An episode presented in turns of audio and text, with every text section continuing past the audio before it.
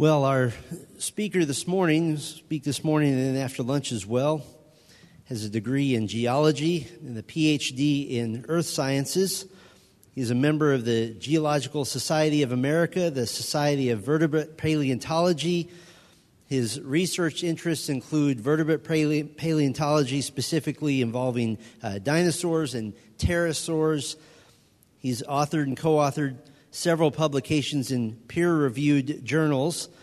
He is currently an assistant professor of biology and geology at the Masters University, just down south in Santa Clarita. He and his wife, Jessica, have three children, and he's just an all around interesting guy. So please give a warm welcome to Dr. Matthew McLain.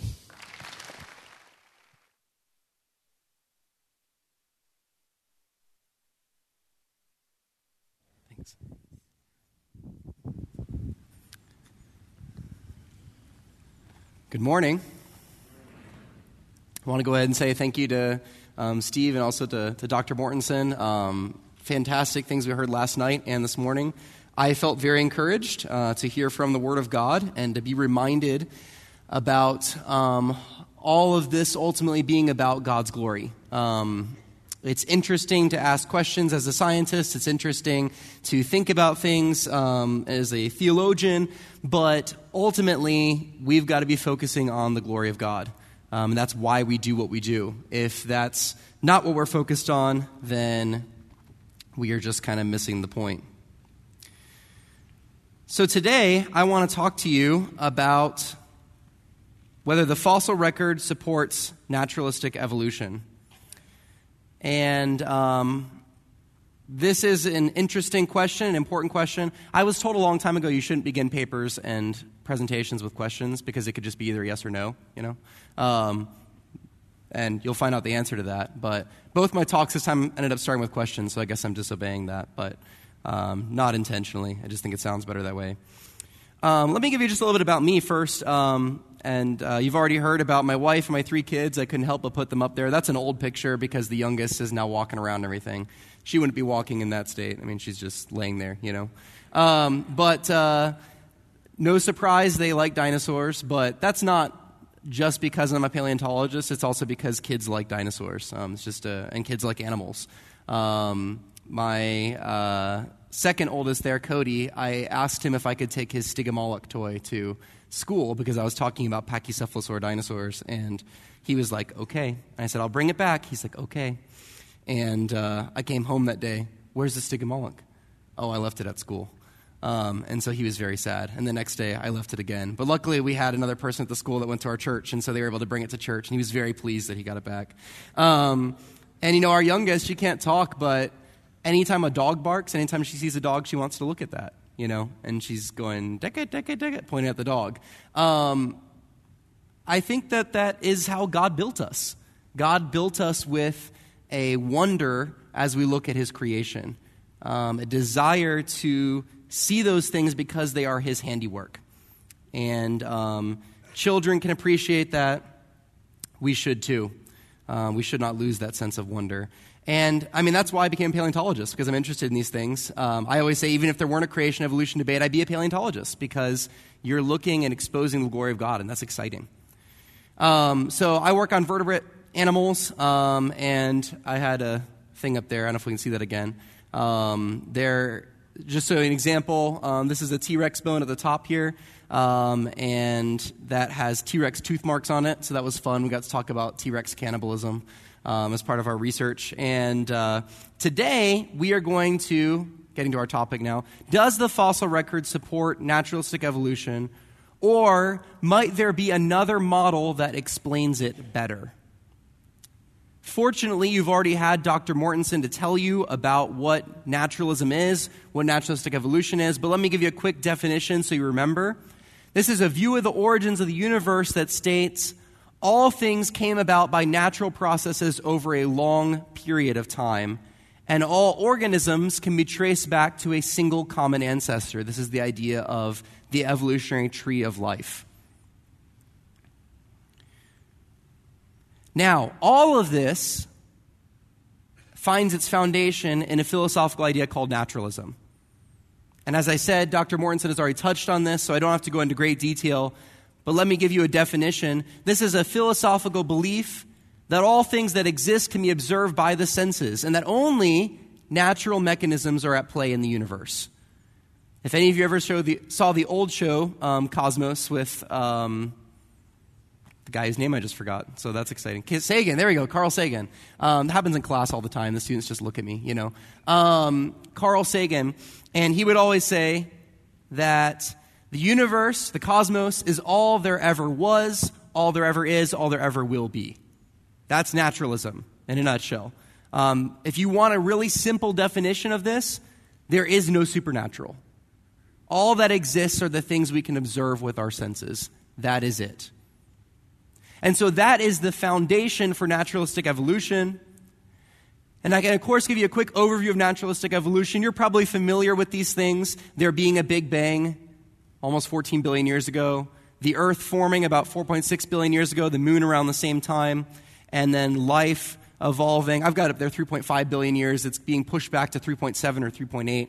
But uh, life originally being very simple cellular organisms, um, which are going to evolve into all the different animals and plants we have today. I just have animals up here, but giving a tree of life, um, starting with more primitive animals like jellyfish and sponges, moving up into our eventually our vertebrate animals, um, and man being at the end of that line. And support for this idea comes from the fossil record. When you look at the fossil record, what you see is at the base of the fossil record, you find um, invertebrate organisms, animals without backbones, animals that seem more simple to us. And as you make your way up, you find fish and then amphibians and eventually um, your uh, mammals and people at the very top. And that is what you see in the fossil record. And they say, see, that is support for this idea of a, an evolution of all life from simple to complex. Now, what I want to talk to you about is the process of naturalistic evolution. How does it work? Look at that line just in the middle there. All right.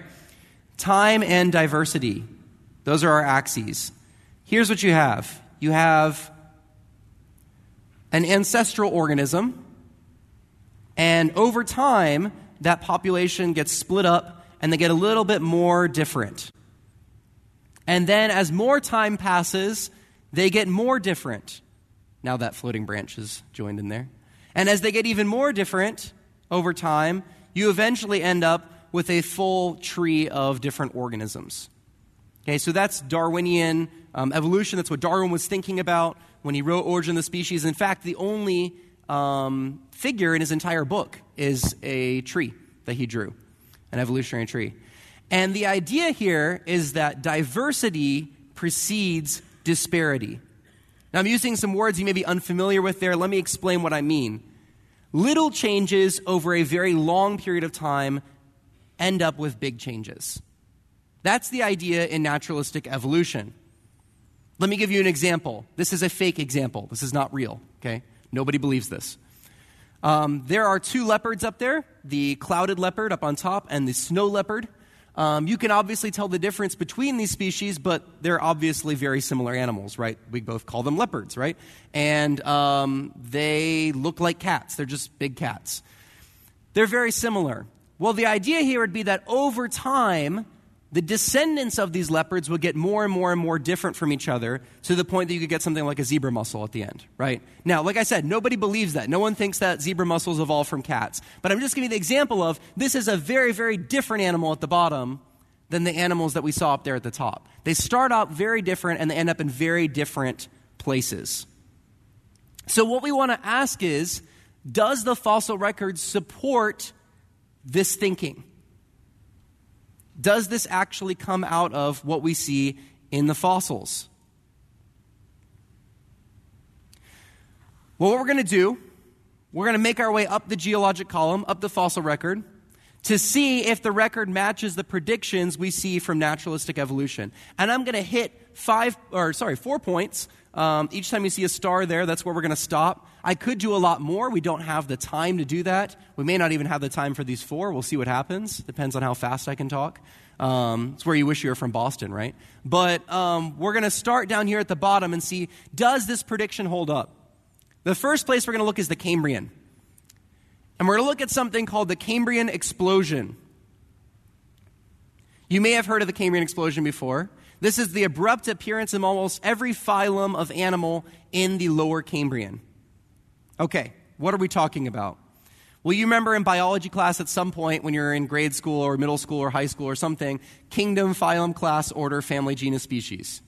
Do you remember that? Um, it's kind of fun watching these TV screens when I talk because I'll be like this, and then I see it like happen later. It's really cool. Um, so the uh, when you start really broad kingdom, right? All the animals are in one kingdom. Phylum is a little bit narrower. than class, than family, order. Um, oh, sorry, order, family, genus, species. See what good biologist I am. Um, and what I want to show you with this chart is something really, really interesting.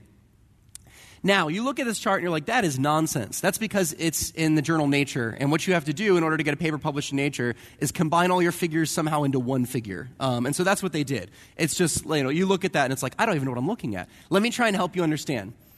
Okay, along the bottom axis there, the horizontal, this laser pointer doesn't work up there. You see time or the rock layers. What do you want to think about? So on the far left on the horizontal is the um, far distant past or really, really low rocks, and on the right is the present. As you go up this thing, the vertical scale is your number of taxa. That could be families, genus, species, order, whatever. In this case, we're looking at classes and phyla. So remember, it goes kingdom, phylum. Phylum is the next biggest division in um, the order of organisms. So, um, an example of a phylum would be something like Arthropoda, which is um, everything that has a jointed leg and an exoskeleton. So, insects, arachnids, crustaceans, centipedes, millipedes, trilobites, all those animals, hundreds of thousands, millions of species are in the same phylum. Okay, so this is a really big group. Okay, now, where do phyla first appear in the fossil record? When you see blue up there, what you're seeing is the number of phyla at any given moment in time or moment in the rock record. What you might expect from an evolutionary opinion would be that your number of phyla would steadily increase through time, right? Because things are getting more and more and more and more different. Instead, what you find is right at the Cambrian, which is that green little box there, suddenly almost all the phyla appear just boom, they're there. And as you look through the rest of the rock record, you might only add three more phyla or something like that. That's really weird. That's not what anybody expected. And if you look at the yellow, the yellow is classes, the, organ- the group just below that. So, an example of a class would be reptiles or mammals or trilobites. Um, once again, almost all of our classes that exist ever show up in the Cambrian. There's more that get added in the fossil record than phyla, but still the large majority are there present in the Cambrian. And that is really, really unexpected. So, what is below the Cambrian? Where did these things come from? Well, when you get below the Cambrian, you end up in the Ediacaran. And the Ediacaran, you get these weird things. Here's Dickinsonia. I kind of think of it like a pancake.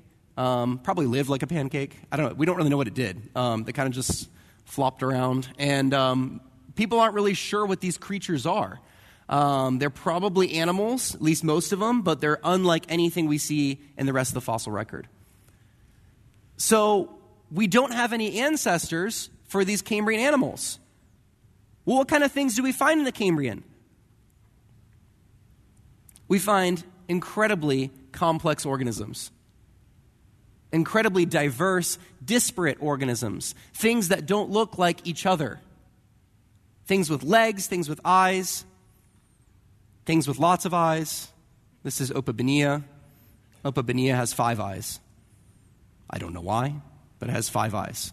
And it also has a proboscis with a little grabber on the end, a claw machine. That's pretty cool. This animal's about that big. It's like 10 centimeters long. That's the fossil, by the way, in the lower right hand corner.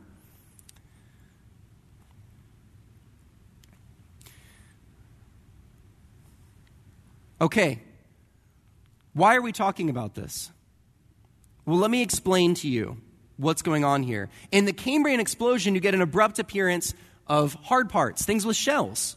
In the Ediacaran, nothing has a shell. Nothing in the Precambrian has a shell. Suddenly, shells are there. Nothing has eyes, let alone complex eyes in the Precambrian. Suddenly, in the Cambrian, you have all kinds of different types of eyes. Nothing in the Precambrian has incredibly complex body plans, but in the Cambrian, we have tons of different body plans that suddenly show up. And we have complex appendages. Here's one of my favorites. This is Anomalocaris. That's a fossil of it. This is what the animal would look like. By the way, this thing could get up to about a meter long. It's pretty impressive. Pretty terrifying creature. Um, but it had these weird grabber things on the front, and it had a mouth that looked like a big circle, and it had eye stalks, and it was an incredibly interesting, beautiful creature, and nothing like it is found in the layers below. So, how does the naturalistic exp- evolutionist explanation um, deal with this, right? Because what you expect to see at the bottom of the fossil record is a tree. But the Cambrian explosion is like if we just took off the whole bottom of the tree and suddenly all we had left were branches. That's what we see in the Cambrian. And then in the evolutionary model, we try and hypothesize about what those ancestors would be. But there aren't fossils for those things. There's nothing there. I mean, there's things there, but they're not the things you're looking for. So, how do evolutionists deal with this lack of fossil ancestors? Well, some argue that the evolution of this event was so abrupt, no fossils are left behind. Other people say, well, the ancestors were soft bodied, so they wouldn't have left fossils behind. Only things with hard parts leave fossils. Well, that statement has some issues because every fossil we have in the Precambrian is soft bodied. And we have tons of them. They're finding new Precambrian fossils all the time. They all have soft bodies, and none of them look like anything in the Cambrian. So that's not a good solution to that problem. Now, if the Cambrian explosion were just a one off thing, right? If this were just like the weird fluke in the fossil record, maybe you could give them some grace and say, okay, well, this is a weird spot, but everything else will fit. Well, let's see. Let's make our way up in the Paleozoic to the Carboniferous. In the Carboniferous, we have something called Romer's Gap. This is a 14 million year gap in the lower Carboniferous where there are almost no tetrapods, four legged animal fossils at all. So you can see, and you're in the Devonian, you got a few tetrapods, and then there's this gap where you find almost nothing at all. And what's on top of the gap? Tons of different animals, drastically different body plans of amphibians. Let me explain kind of the setup here. Okay? When you are in the Devonian, this is when tetrapods are thought to first evolve from fish. So you have animals like Tiktaalik here, which are the transitional form between fish and your four legged animals. And when we get into our four legged animals, you have things like Acanthostega here, or Ichthyostega. And here are their limbs. Does anything strike you as odd? Maybe not. Maybe you don't spend enough time looking at bones. Strikes me as very odd because this guy's got eight fingers and eight toes on each foot, or hand, if you want to call it a hand. And Ichthyostega, we don't have the hands for it, but the feet have seven toes on them. That is really weird. Now, what are these evolving from, supposedly? There's the fin of uh, Tiktaalik. That's the transitional form for the arm, and you're not seeing any digits there. But I don't want to talk about that, even though it's interesting. What I want to talk about is well, what are things like after the gap? Here's after the gap. There's Crassigyrinus. They like to call this thing the tadpole from hell, two meters long, it's about six feet. It's pretty terrifying. Mouth, chomp, chomp. Okay. You got Whatcheeria. Oh, no, sorry, it's Pederpes. He's a Whatcheeriid. Um, and you've got legless tetrapods. So something that looks like a snake, but it's actually an amphibian. It's called Neistapod. That's what's after the gap. Let me tell you something. These things look nothing like the things we just saw. They are drastically different, and notice how different they all are from each other.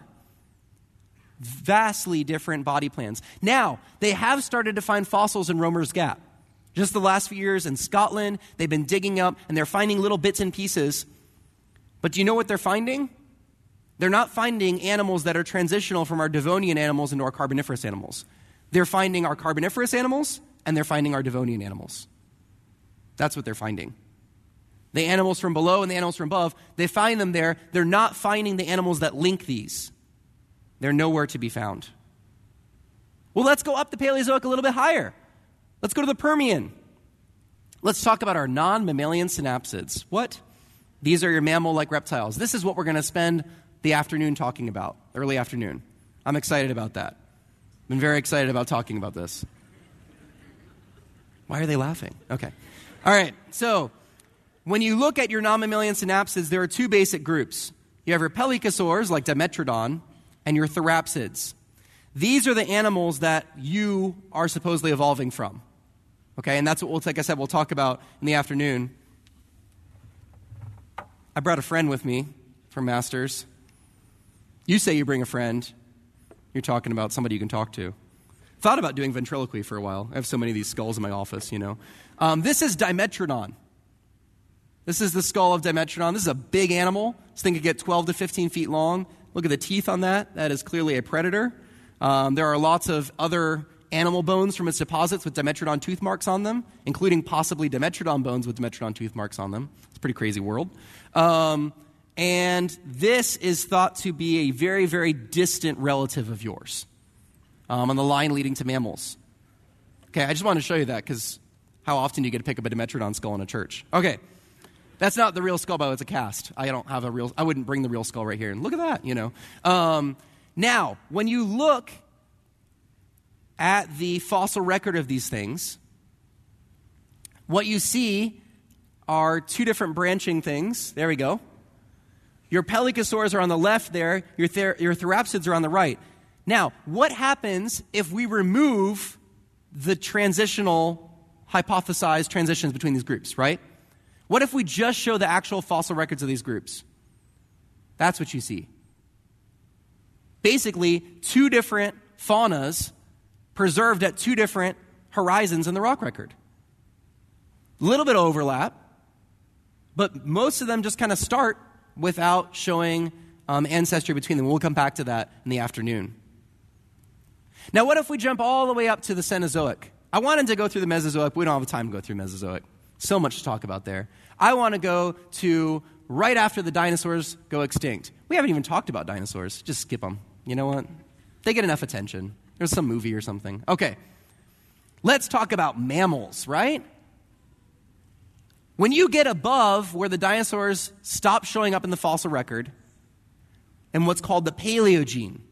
So your last dinosaurs in the Cretaceous, once you get to the Paleogene, suddenly tons of mammal groups show up. And this has regularly been compared to the Cambrian explosion an explosion of mammal groups. All, pretty much every order of mammals that exist today, you can find an example of it in the Paleocene or the Eocene. Just suddenly there. And if that weren't weird enough, guess what? Birds do the same thing. Once you get above that layer, suddenly there's tons of birds all over the place. And you know what I found out? Frogs do the same thing. And just recently I heard a talk that freshwater fish even do the same thing. Why is everybody exploding all the time? That's what we got to ask. I'm not talking about spontaneous human combustion. Let me just go ahead and say it. These patterns are not what you would predict from naturalistic evolution.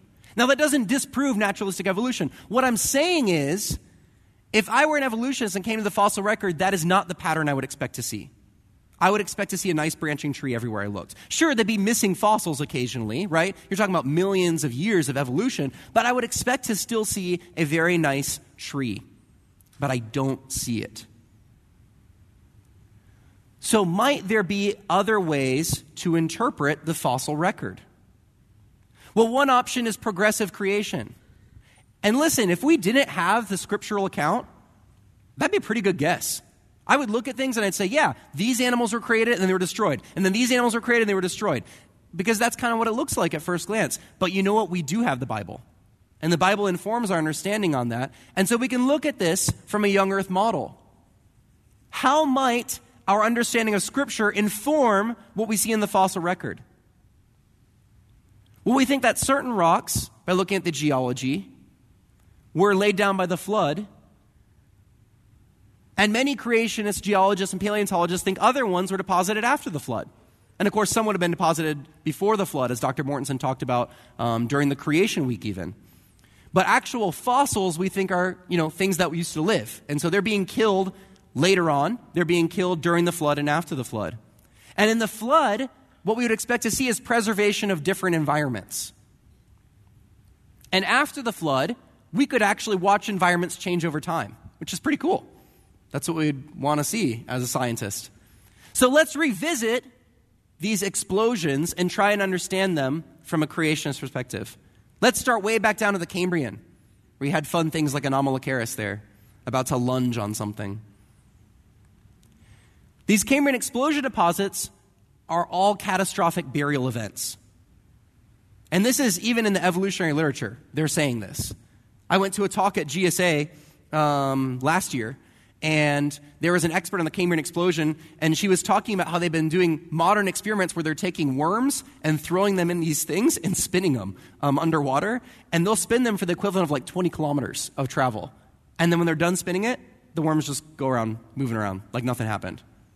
I don't know about you. If I got tumbled around for 20, I mean, I would not be doing that, right? I'd be, I'd be long gone. But she was saying, we think these animals were transported from where they originally lived to where they were buried over hundreds of kilometers. I'm like, wow, that sounds a lot like what I think. That's exciting. And someone asked, well, the sand that you're saying that buried some of these things, the sand deposits, those things are hundreds of kilometers away. And she's like, yeah, I think that something happened there. So even in the evolutionary community, they're starting to think some of those ways.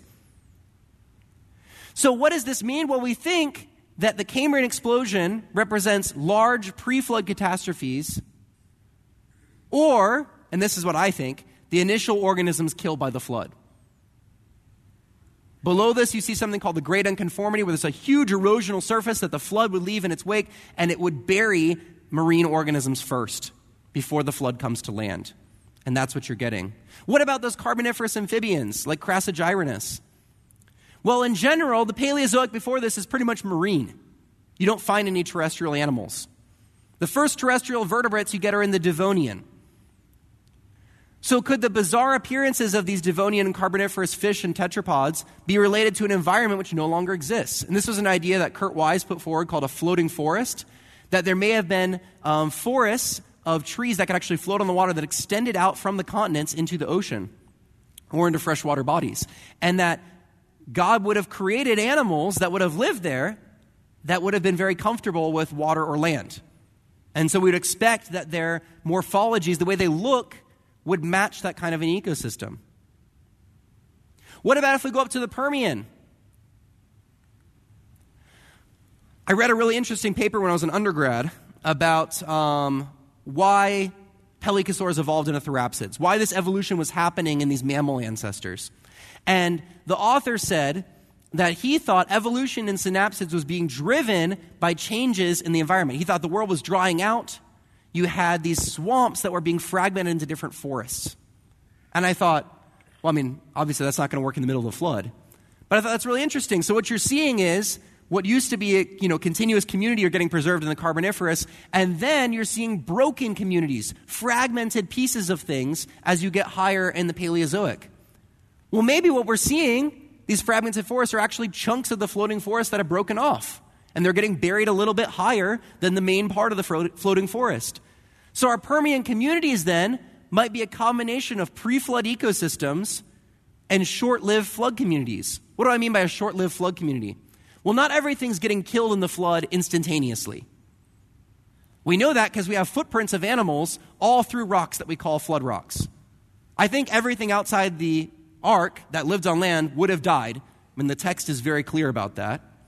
But they could have lived for a while on. They could have swam around for a while. Different parts of the earth are underwater at different times during the flood. Land could reappear because of tectonics. These animals could climb around on there for a little bit before they perish. But what we see is something really interesting in some of these Permian deposits. Here's Dimetrodon trying to take down a shark, and the shark is trying to take down Dimetrodon at the same time. There are fossils of sharks and Dimetrodon with tooth marks on vice versa. And you think about that and you're like, what are these things doing attacking sharks? And what are sharks doing attacking these land animals? Now, these are thought by evolution to be freshwater sharks. I'm not debating that necessarily. But that's really interesting. Why are these animals intermingling? Well, maybe they have to, right? Maybe they're running into each other because the world is so chaotic during the flood. And they have to take prey they wouldn't normally take. So, what about our last example we gave, the Paleogene, when you find all these mammals everywhere?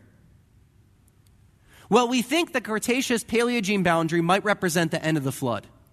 That's the current thinking. I think it's a good model. And so, what you would expect after the flood is that animals have to recolonize the earth, and they're going to rapidly diversify within their created kinds.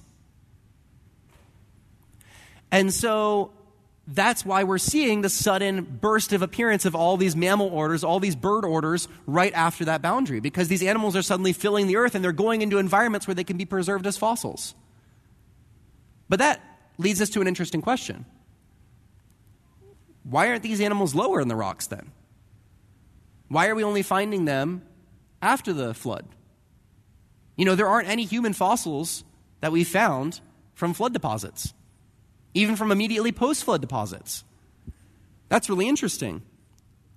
So, why is that? Well, let me give you a few possibilities. First of all, I suspect humans lived in communities with animals that are more similar to our animals today. I don't know about you, but as cool as I think this guy is, you know, he wouldn't be a next door neighbor for me, right? I would live pretty far away from this. Um, the pre flood world, I think, was very different than the world we have today. Today, our world is dominated. When you go out to the African savannah, you see big mammals, right? I think the pre flood world, if you had gone out to the equivalent of the African savannah, you would have seen big dinosaurs out there. You would have seen all kinds of interesting animals as opposed to our typical mammals we see. And so maybe humans, birds, mammals lived in these restricted locations that had bad preservation potential. Here's something else to think about it's actually very difficult to become a fossil. Did you know that? I think it's very likely that there were tons of animals, people, plants that lived on, in the pre flood world that didn't become fossils. Because to become a fossil, you have to be buried rapidly, right? You're not going to get scavenged, not going to decay, but you have to be brought into a depositional basin. So let's say you lived on the coast, which all of our big cities today, for the most part, are on the coast, right?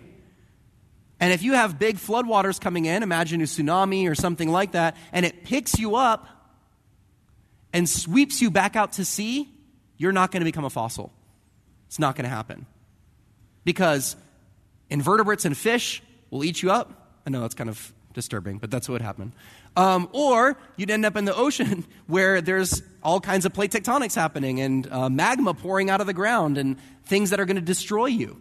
The only way you get preserved as a fossil is actually if you get trapped on a continent in a basin where the floodwaters are washing you in, where you can get turned into a fossil. So, yeah, I wouldn't be shocked at all if humans basically didn't get preserved. They just got, boom, destroyed out there in the ocean. But let's talk for a minute about what you see after this boundary. What do you see as you continue to make your way up the fossil record? You know what you do get is a record of change. Actually, what we see is that the earth is recovering from the flood. And initially, the earth is very tropical and wet. You get giant snakes like Titanoboa and giant crocodiles down in South America. You get your horses that would have come off the ark probably were little tiny guys like this. They could carry around if you wanted to and put them in your purse. Um, that's a pretty big purse, but you know, um, I'm a pretty strange person to do that. But you could do it. Um, and the teeth they had were for browsing, eating leaves. And then what we see as you make your way up the fossil record after the flood is the earth is drying out. And we see the appearance of large grasslands across North America, South America, Asia, Africa, Australia. And you know what? God built these animals to change within their created kind. They could be ready for this. And God built them to have the ability to be bigger, run faster, have taller teeth for eating grass. And you say, well, that kind of sounds like evolution. Well, the thing is, we know animals change. If you guys own a dog, I mean, none of the breeds of dogs you have Noah brought on the ark, right? He would have brought the ancestor for those. Animals change, but they change within boundaries. That's why we think very differently than evolutionists. And then you would have had an ice age on the earth after the flood, long after these things. And we suspect that maybe the ice age, maybe that timing is right around the time of, of Job or maybe even wrapping up by the time of Abraham. Now, how do we understand these things? Well, what we can do is use something called baraminology. There's a big word for you. Okay, baraminology is something only creationists talk about, or evolutionists who really hate us. And baraminology is the study of created kinds. That's why only creationists talk about it, or evolutionists who really hate us. The prediction with baraminology is that there would be separate created kinds of animals and plants, just like God said in Scripture. They can change and diversify. God built them to survive, but only within their kind, not from one kind to another. So, what we'd expect is not diversity preceding disparity. That's not what a creationist expects from the fossil record. We expect the opposite disparity preceding diversity. Instead of an evolutionary tree of life, what the creationist expects to see in the rock record is an orchard of life. Lots of little trees a dog tree, a cat tree, a horse tree. No, don't misunderstand. I'm not talking about a tree you can go and pick a horse from and take it home, right? I'm saying, like, these are, you know, you could call them, if you want, evolutionary trees. I wouldn't call them that, but you could call them um, diversification bushes, whatever you want to call them. But they're these small little trees, right? Just like you can draw a genealogy of your family.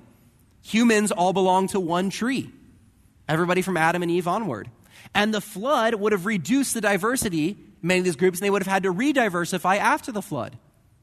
Just like people. There were all kinds of families of people that got erased at the flood. Only Noah's descendants lived on, right? And then re-diversified again. And the same thing happens with animals. So, where does this leave us? The fossil record, although it agrees with naturalistic evolution in some ways, Sometimes it looks like it matches, right? You do get um, more simple animals at the bottom and more advanced animals on top. You do only get humans at the very top of the record. But ultimately, I don't think the fossil record supports the fundamental expectation of this worldview, what you would expect to see from the rocks. And I think that the fossil rec- record might be better explained by young Earth creation. It might be. But as of yet, do you know what? It's actually not.